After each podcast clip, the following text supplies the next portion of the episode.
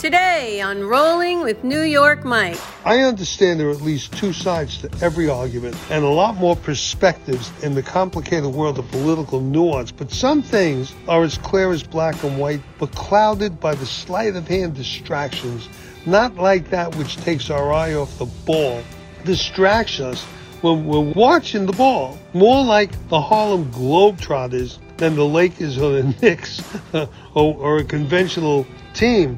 And the more we see them spinning the ball on the tips of their fingers, the more we should be aware that this isn't Houdini performing for our entertainment. These people have an agenda that's probably not in our best interest. Welcome to Rolling with the most patriotic man I know, my husband. And now, his podcast, Rolling with New York Mike. Get on the ride. Hey, I'm New York Mike, and this is Rolling with New York Mike. We haven't been doing a lot of rolling. If rolling refers to me riding my motorcycle, which is exactly what rolling what rolling refers to. But it, it's I guess it's also just just rolling, how I roll, what I'm doing. I'm just looking at everything and trying to trying to give my take on things. I'd like to talk more about actually rolling. Yeah, it's been a wild week in politics. It, it's kind of interesting that for the last few weeks, so so much goes on, and so I've been doing this podcast on Tuesdays and Thursdays for a couple of years, and now for the last few months, it seems like it started off because oh, I better wait, you know, wait till because there's this whatever on Tuesday and and then I'd wait to get the result of the whatever happened on Tuesday and then on Wednesday, and then, and then you go, okay, it's Thursday. I better wrap up the week, and then something else is coming up. So, oh my God, I gotta wait, I gotta wait. So it seems like, at least for the last several weeks, that I keep on pushing it off because of what's going on, which is kind of interesting because to wrap things up on Friday and then get this out over the weekend I don't think it really works that well as far as logistically for the podcast. I don't think a lot of people listen to podcasts on the weekend from what I'm discerning. Uh, so if I get this done today, we'll probably put this out on Monday. So this will have been a week of, um, yeah, wild and interesting politics and without without rolling with New York Mike podcast. So, well, that's the way it goes sometimes. But it's, it's also a week I've been concerned, not concerned about, but just you start planning. Everybody talks about New Year's resolutions. I don't know where that came from. I don't think I've ever made quote unquote resolutions. But I, I do sit there and contemplate the year. I think a lot of people do. It's time, what what's this year going to be like compared to last year?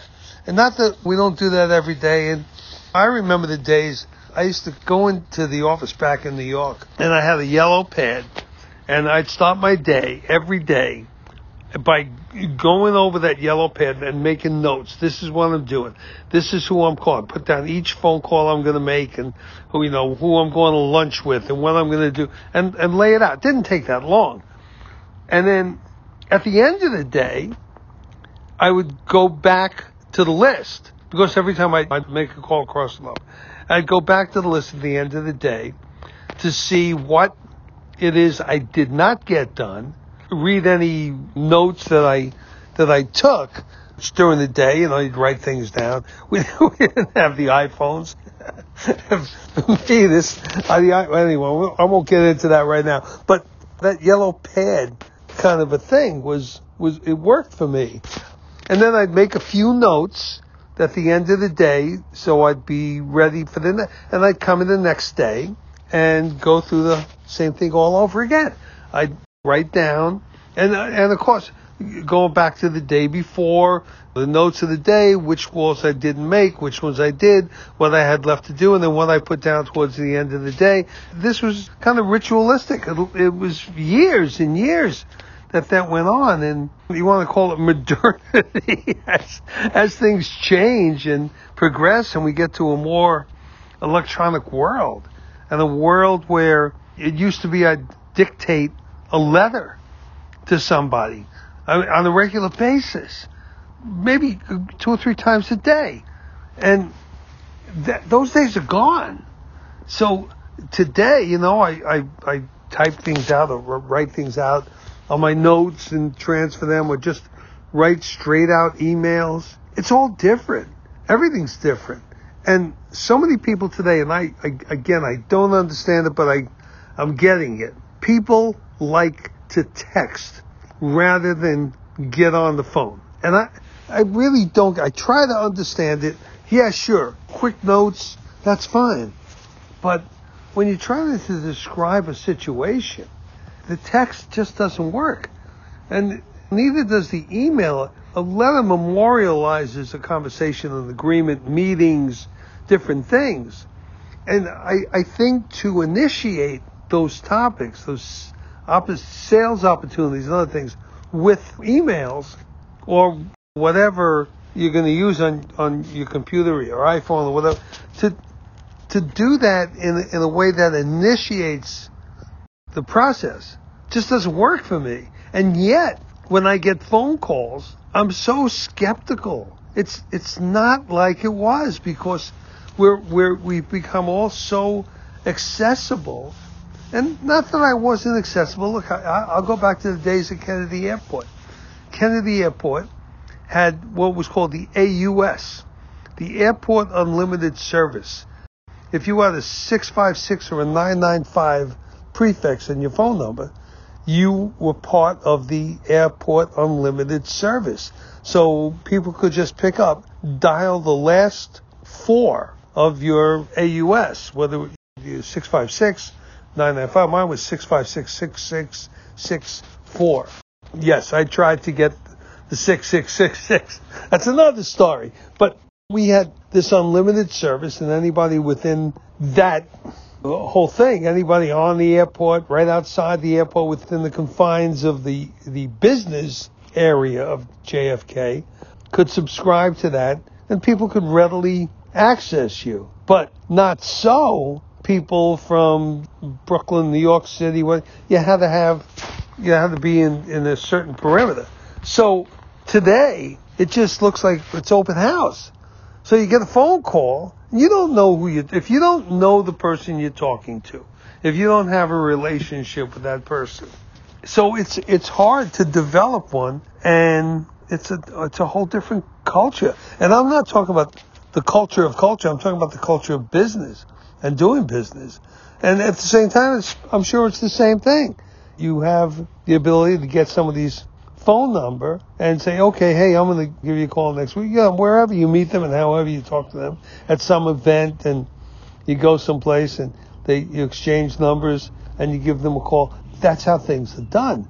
But you get that call, and if you don't know the number, if it's not in your contacts, if it's a, it's, a, a whole different world of doing business.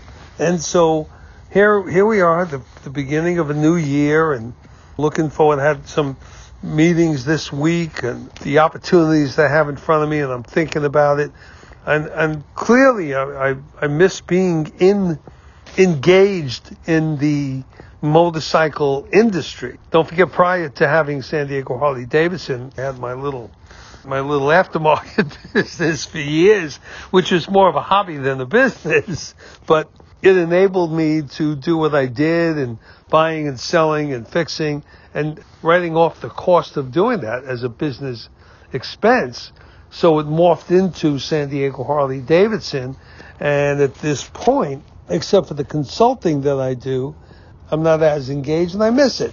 But I am working on and have been working on other opportunities and we'll we'll see where it goes. So here I am and I get some phone calls from friends and Hey, Mike, we're going to see you in Sturgis this year. Well, Sturgis is in August. That's eight months away. But here it is. We're already planning.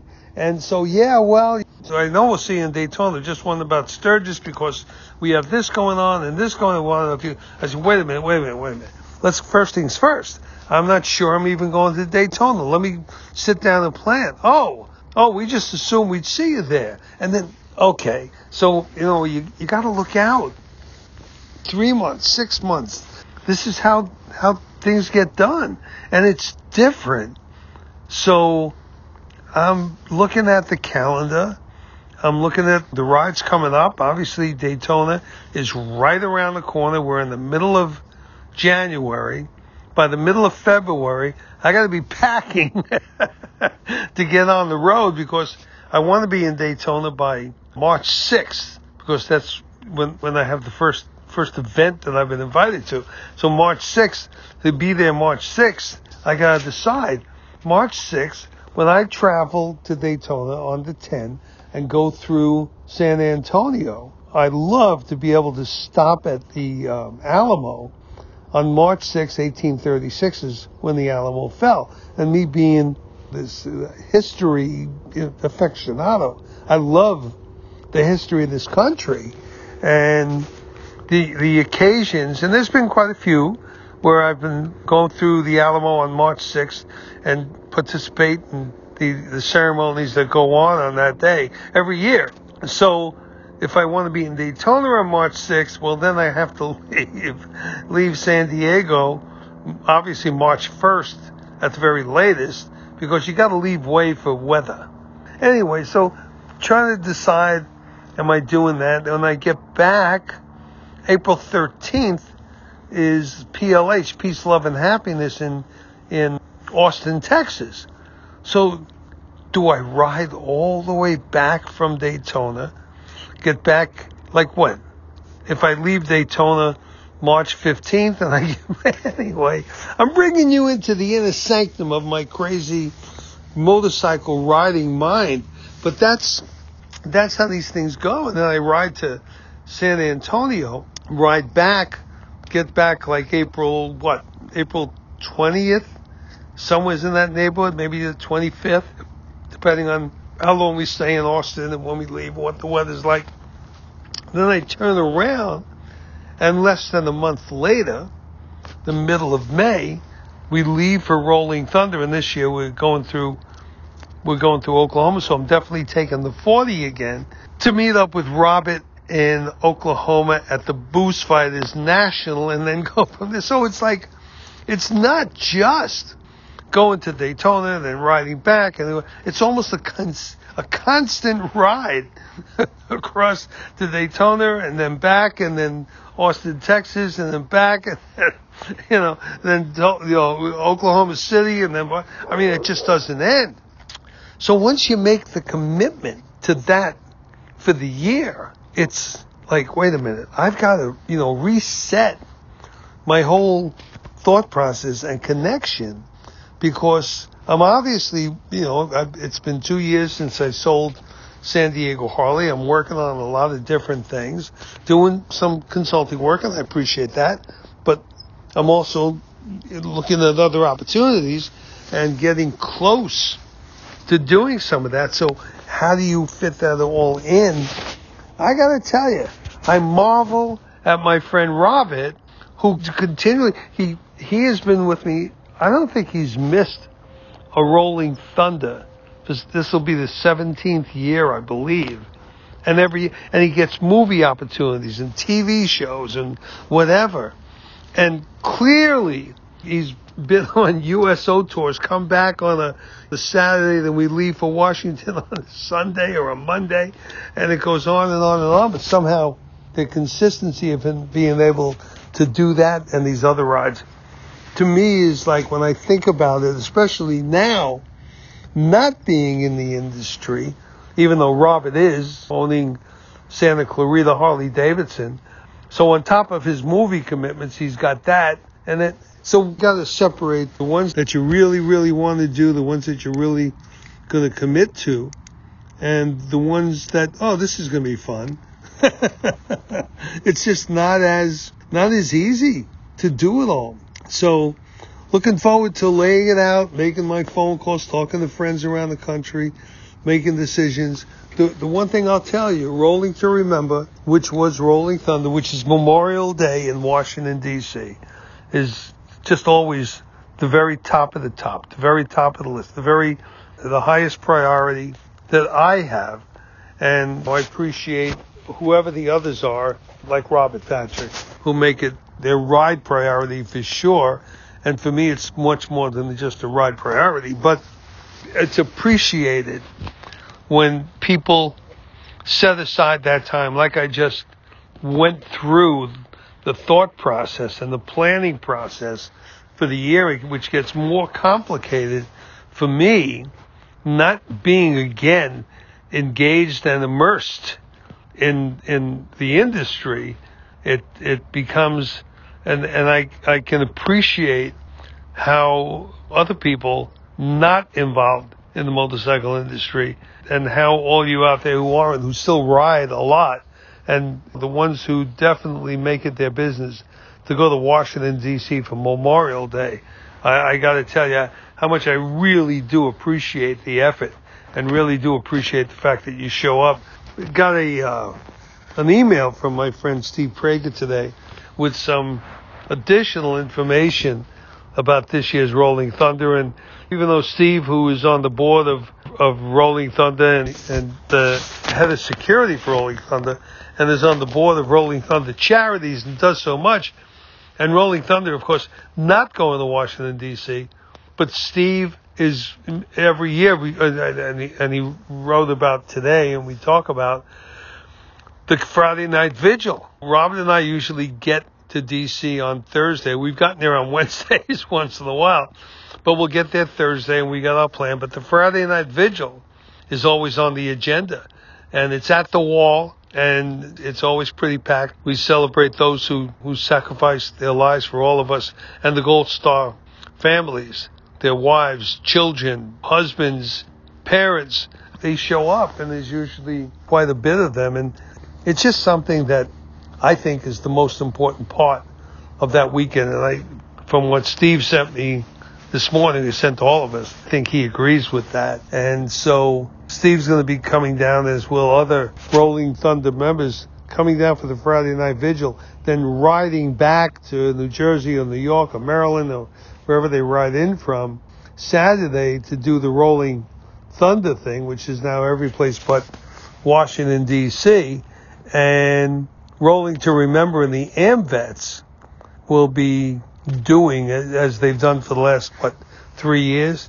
2000, 2001, 2002. So this will be the fourth year of Rolling to Remember doing the Rolling Thunder using that, an event that makes a lot of noise to, so people pay attention to the fact that there's a POW MIA issue brought out by us Vietnam veterans and shining a light on that. It's a big deal. It's a very big deal. And, and I hope that it's going to be bigger every year as it grew since it started in what was that 1987.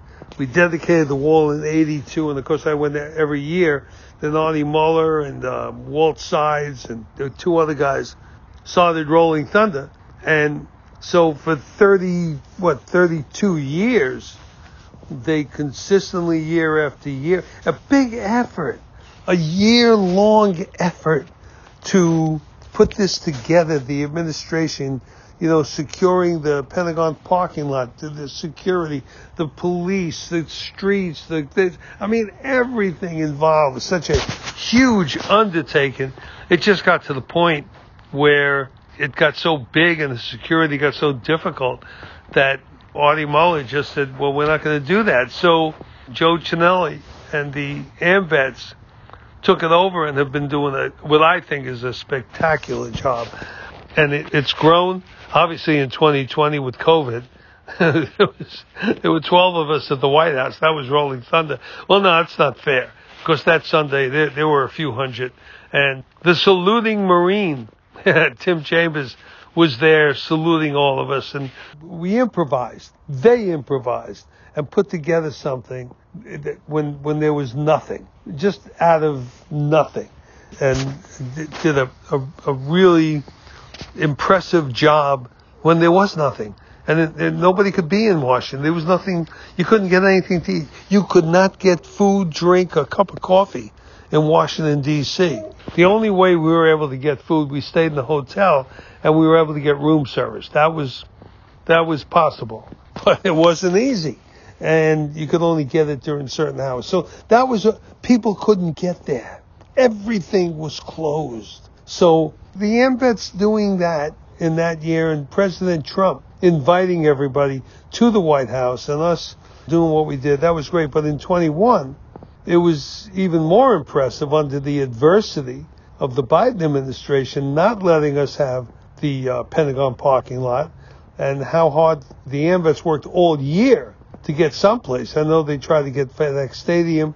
That fell apart. A lot of politics involved, and they ended up getting RFK Stadium, which was great. And we had we had quite a few motorcycles. It was a great ride. It was a great under the circumstances. It was phenomenal. Rain and and cold and wind and everything else, as well as the adversity of people that just didn't want to see this event taking place. So it was it was a great job. And then last year, 2022, I thought that the, the, the program they put together was better than excellent. We could never have vendors inside the Pentagon parking lot. We couldn't have the speeches. We couldn't have we couldn't have anything except the gathering place, and and that was difficult. But don't take that literal, but it pretty much is. But at rolling to remember at RFK, we had everything. We had vendors. We had people putting on motorcycle demonstrations of how to ride. We had Harley Davidson with their entire demo fleet there, which was great. Yeah, we had food and coffee and anything we wanted, and it was it was terrific. So uh, my guesstimate is we had fifty thousand riders. Uh, I could be wrong. I've never had that number. Rolling to remember never did confirm whether that was accurate, underestimated, or exaggerated. I have no idea, but that's my guesstimate, and uh, I'll probably find out in the next the next few weeks as everybody's gearing up for rolling to remember 2023. So we'll be in contact, we'll have conversation, and I'll I'll find out what that number was. And and this year I would expect it's going to be larger. I was there as Rolling Thunder grew in in the 80s and the 90s and on into the uh, 21st century, and that whole thing's starting over again. As good as Artie Muller and, and the Rolling Thunder team did, and they really did good. I'm expecting more from the AMVETS based on what I've seen so far. So, you know, and and and I think some of the Rolling Thunder people have been reaching out and getting more involved in in this whole this whole event. So there I am talking for the first hey half of the podcast about actually rolling on the motorcycle. but it was a wild week in politics. And as much as I love talking about riding, I want to I want to get back to talking about pretty much what's been going on. I want to talk about rolling to remember and memorial. Clearly, this is all important to me, especially rolling to remember. But it's on my mind that we're all watching football again. And that's interesting. Another phenomenon that I want to point out. I stopped watching the NFL. Uh, don't get me wrong. I'm not one of these big fans. I like football. I like to watch. I played it. And so it's cool. I've had friends, many friends on the Jets and some of the Giants, some other team. I mean, I, I, I just don't get excited about being, I'm not a fan. I'm just not a fan. I don't know the names and them. Never did. I was a fan of the New York Yankees when I was a kid. I still I still know the Yankee teams of the 50s. I don't know anything after that. So it's interesting that this Kaepernick starts using the NFL to further his the victimhood of the quote unquote marginalized black people in America. And he goes out and puts it out there, and the NFL gets all behind him. Like what? What are they trying to do? These guys are all millionaires. So maybe there's just 70% of black.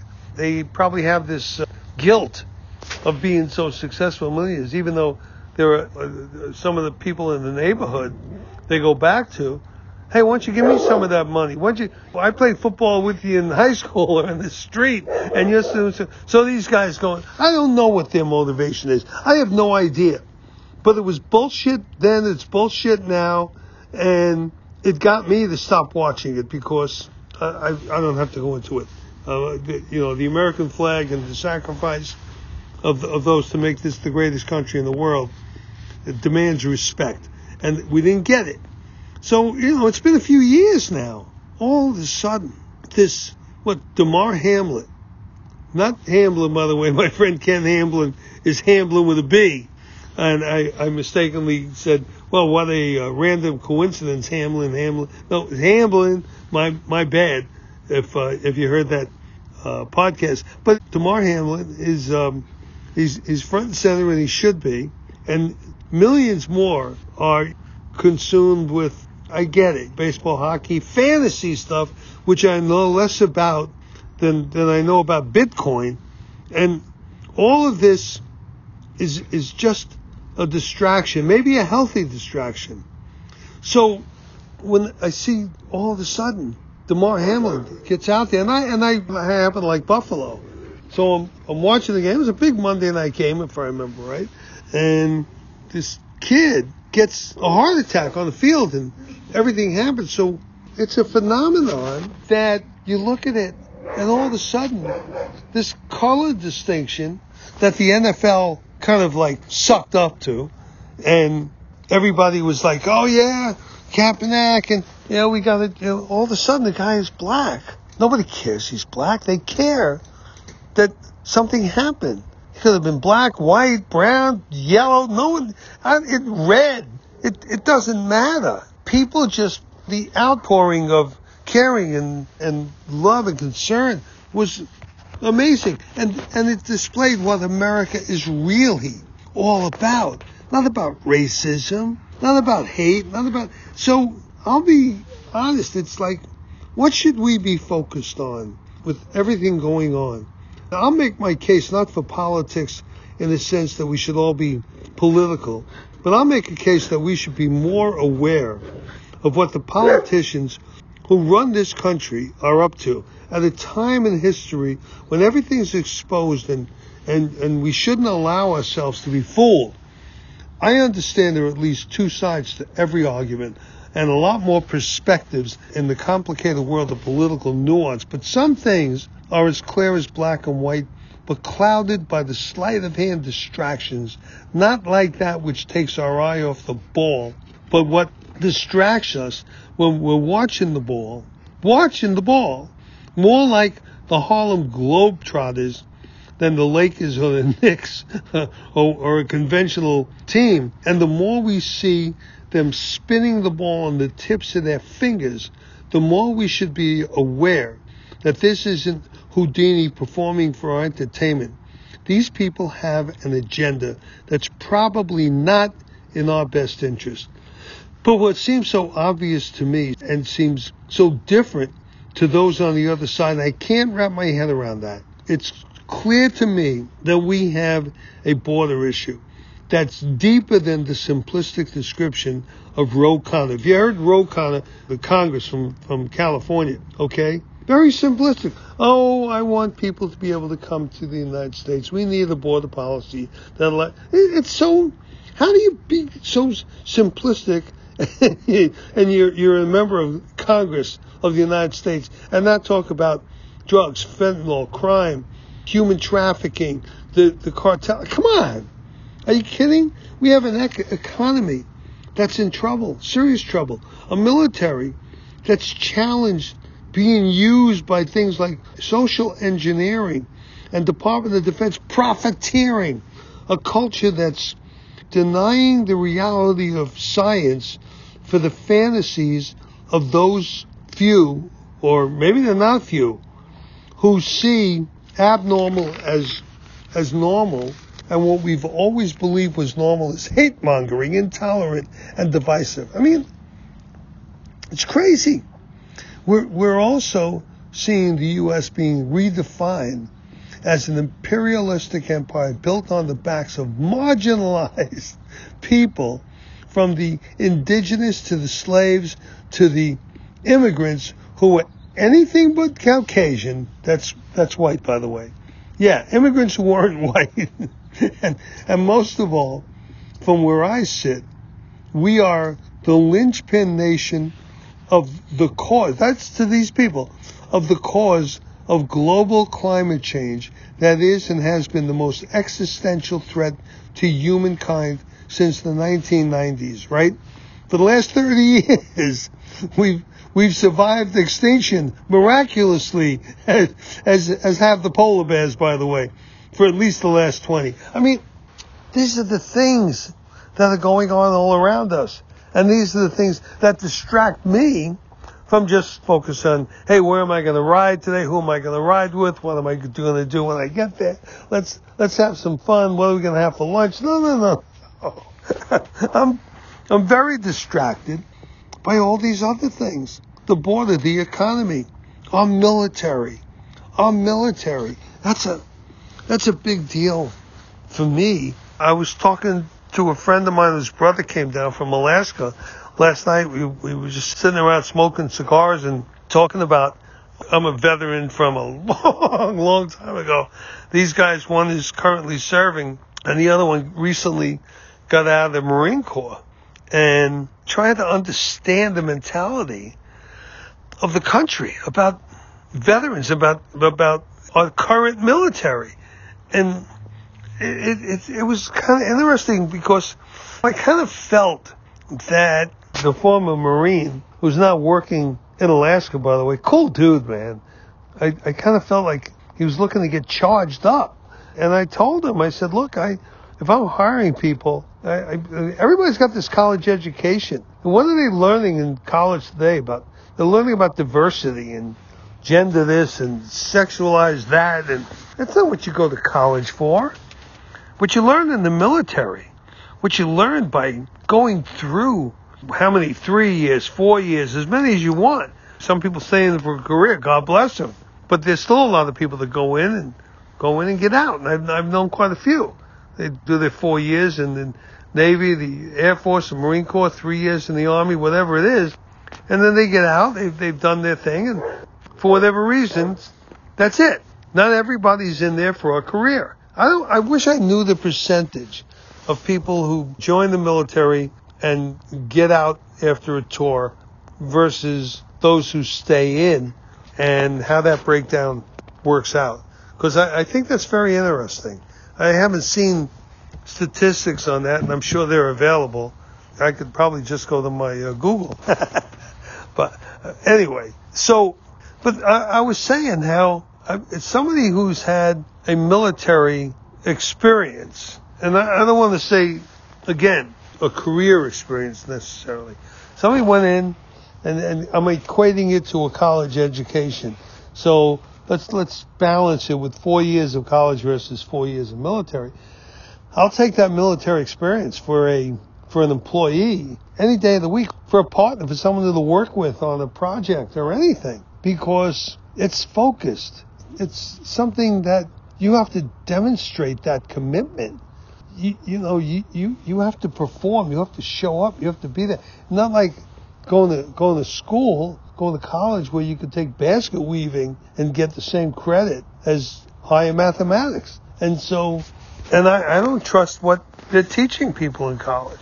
I don't know that they get out of college that they've had that same learning experience. I, I don't think when you go through four years in the military, you come out feeling entitled.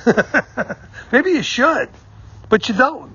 Uh, I think most of the young veterans that I've met and who I know have a feeling of, okay, I, you know, it was a rite of passage. I did it. Now I can work for my future.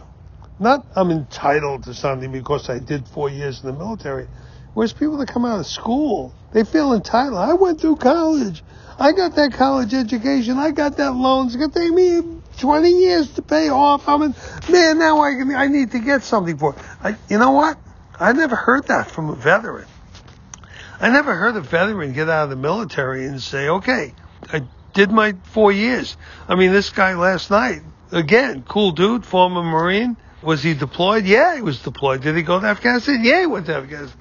Did he? Yeah, we didn't talk about the specifics. I, I don't need that. But I know he paid a price. He went, he went through the hell of combat, and he didn't say he's not. well, nobody owes him anything. It's interesting. He said when he first got out, people used to say thanks for your service. You know, he kind of like felt self-conscious, and then after a while, he said thank you, and now he answers it the same way I answer it. It was a privilege. I tell people it was my honor to serve when they say that. And and that's it. Of course, I don't know how many people say thank you for going to college. maybe maybe they do deserve a little more credit, but most of these people, they feel like they they went to 4 years of school and or maybe more. And for some reason the world owes them something for that. That they went to the school, they attended the college, they got their bachelor's degree, maybe they got a master's degree. And now they're supposed to, they're entitled to get that better paying job, get the raise, get, and it, it doesn't work that way. But interestingly, if somebody went through four years in the military, paid that service, got underpaid for those four years, underpaid, underserved, ate the horrible food. The it wasn't always horrible, but it was. It wasn't really good. Okay, it was a little rough. And, you know, when I was in, we did KP, Kitchen Police, so that when it came your turn, it always came your turn at some point. That you were in the kitchen, cleaning, helping the cooks, doing all the the grunt work and all that. So everybody took a turn doing that. We didn't have civilians in the kitchens. I don't think we should have civilians in the kitchens today. You talk about the budget.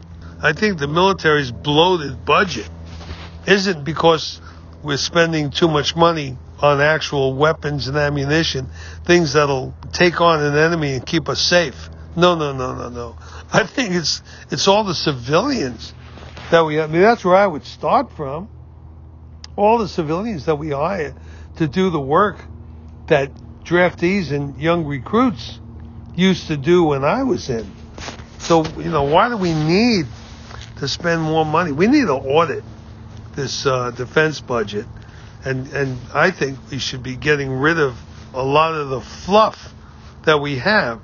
But when you think about going through the military, even with all the the good stuff, it's still a rough four years to go through.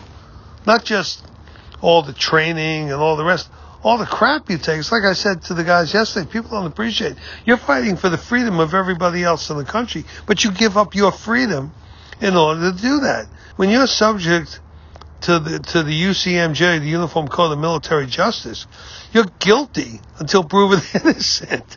That's just the opposite of every other American citizen is innocent until proven guilty. Yeah, even this scumbag that killed these four kids in Moscow, Idaho. I mean, he is innocent until proven guilty. And that's like, wait a minute. You see a crime like that, it's hard to wrap your head around that. I get it. And so many other things. And so many people take that a little further down the road than it should be. That's where you get this no bail thing. No bail means you get arrested, you're locked up, you're given a date to show up in court, and you just go. You don't have to pay bail, just go. No, it doesn't. It doesn't work like that, and it shouldn't work like that. But I, I get that you're innocent until proven guilty. But in the military, you are guilty. You've got to prove yourself not guilty. So that's people go in the military, they give up their freedom to fight for your freedom. They, they're also time and grade. So when you're in the military, whatever rank you are, of course, everybody that outranks you is a higher rank is is your boss. Very well defined. It's not like when you go to work. Sometimes there's ten people around and there's a hierarchy. Well, people that go to work don't wear the hierarchy on their sleeves. You don't see somebody with two stripes, someone else with three. In the military, that distinction is right there. Why? Because you might not be seeing the same people every day. Somebody new comes in, in the hangar, walks on the training field. And they readily see who they're in charge of and who's in charge of them. Well, you might have joined at the same time and gone through the same training, but maybe they got promoted a couple of weeks before you. So that person with the same rank, same everything else as you, but has time and grade, that time and grade gives them the privilege of being your boss. It's the way it is. And that boss that you have may be a jerk, may not be, as, it doesn't matter. Yours is not the reason why, yours is just to do or die. And that's the military. So when you, you go through four years of giving that service to the rest of the country and you're not entitled, eh, you're entitled to benefits, you're entitled, entitled to the, uh, uh, whatever I went through. When I went to University of South Carolina, I had the, um, whatever it's called, the military, whatever benefit. I can't even remember the name of it now. But there are certain certain things that you can get, you're entitled to, but you're not entitled, entitled. You're not entitled to a quote unquote better job, better pay, a raise, or anything like that. You're entitled to the job you left. I believe you're entitled to get that job back. I believe if you're if you're home and you're in the National Guard unit and you get deployed that that job has to be held for you until you get back from a deployment. But if you join the military, well, you have a job. Let's say, you know, you're 19 years old, you work in a restaurant or whatever, a bar or factory, and you join the military for four years. They, they don't have to hold that job for four years. No, that's, it doesn't work. Like, it doesn't work like that. Nope, it doesn't work like that. But it's interesting that these I, want to call them kids, and they shouldn't. They're in their mid 20s, and they're great human beings. I'd, I'd work with them anytime. And I say that about most most of the young veterans and members currently serving who, who I've met and known. And then we got to look at some things when we talk about clarity and we talk about distractions. Some things aren't as clear like the war in, in Ukraine. Should we push Zelensky to make a deal with Putin or help give him more of an advantage first? I think that's the big question. What do we do? Science, nuclear fusion. Let's let necessity drive innovation. The creating of inventions. And while we're waiting, why not expand? We're wait- this is this is what's going on. Nuclear fusion. If you haven't heard, because it came out about a month ago after after working for I don't know decades, generations, to find a, a better, maybe a more perfect energy source. Nuclear fusion is it. It's the cleanest, the most economical. It's a phenomenal way. Now we've got to bottle it. They've they've got it. It's out there, and it's there. There's other things, hydro power and other things are coming out there. So let's let the necessity that we have for clean energy, which we do. Everybody wants things cleaner. If you don't, you think that because someone's a Republican or somebody who call what a right winger, you you think that those those people don't want clean air, clean water, clean energy? Of course they do. They just don't want to sacrifice our lives for it. They don't want to sacrifice our freedom for it. So let's let the necessity of clean energy drive that innovation. The, the creating of innovation, of invention. While we're waiting, why not expand while we're waiting for, why not expand on nuclear energy? Why not expand it overall instead of letting places like San Onofre go to hell? Believe in humanity. Believe that we can do it believe in the United States of America. Look at our history of invention and innovation, not from the government, not from the government, from the private sector. Take off the shackles, the regulations, the permit process, you know, the negative taxation. Allow us to invest and profit, write off more capital gains, give more incentives and less restrictions. You know, people talk about taxes and people talk about about, oh, they want more capital gains. Well, when you invest money, you could lose that money. People, you know, everybody doesn't make money. Most people lose money. You got to remember that. All you see is those people that made all this money. how often do you see the people that lost money? It's a lot more often and a lot more money that was lost than has been made. And that's just the way it is. So you want to incentivize people to invest, to take that risk. Okay? So we need more incentives, less restrictions. We need tort reform. So we're not inhibited to take risks. Okay? Not take risks. We, we, we want to be able to take risk in hiring and firing. And we don't want to be subject to the cost of insurance because of absurd litigation without limitation. That's exactly what's going on in the whole country. I mean, especially California and New York, but litigation without limitation and hardly any downside except, oh yeah, those, those so hard fought settlements. Yeah, hard fought. Real hard fought. It doesn't matter if you're right or wrong. It doesn't matter if you're there to win. So many times that there was no chance the other side's going to win. And yet, there's a much, much bigger incentive to settle. And I'm talking about you have an insurance company, you pay for the insurance. The insurance company's right there, and you, you take it down the line, you, you go through a process, the litigation a year, year and a half, maybe two years, and you pay them for all this. You got to send down your your management team, and other people have to have to be deposed and go through stuff. At the end of the day, you're going to settle. That's the way it is. I don't know what the percentage is of litigation that actually goes to trial. I'll bet you it's less than 10%. I'll bet you it's a lot less than 10%.